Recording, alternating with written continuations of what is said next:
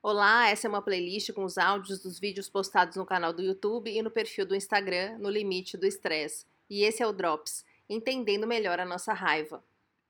Gente, eu falo que estresse tem muito de imaturidade, tem gente que fica puta comigo.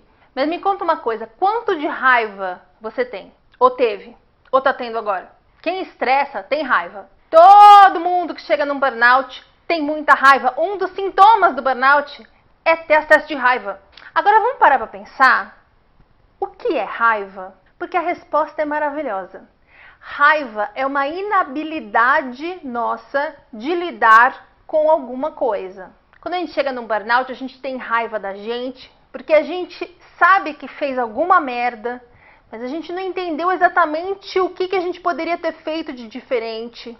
Tanto que a gente se sente muito injustiçado no burnout. Mas a gente não sabe o que, que é para fazer para mudar. Não sei lidar com isso, fico com raiva. A gente tem raiva das pessoas que não acreditam no nosso sofrimento, que ficam desdenhando, falando que é frescura, que é coisa da nossa cabeça, que a gente não está tão cansado assim, que o nosso trabalho não era tão abusivo assim. E a gente explica e justifica e argumenta e conta, e a pessoa continua sem concordar e a gente fica puto. Uma inabilidade nossa em lidar com alguma coisa. Quando você se vir com raiva, tenta achar que, que você não sabe lidar naquela situação?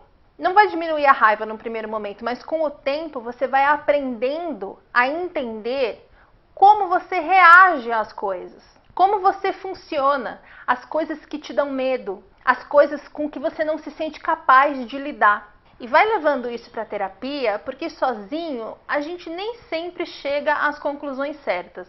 Muitas vezes a gente chega às conclusões que machucam menos que fazem a gente se sentir menos mal com a gente, tá bom?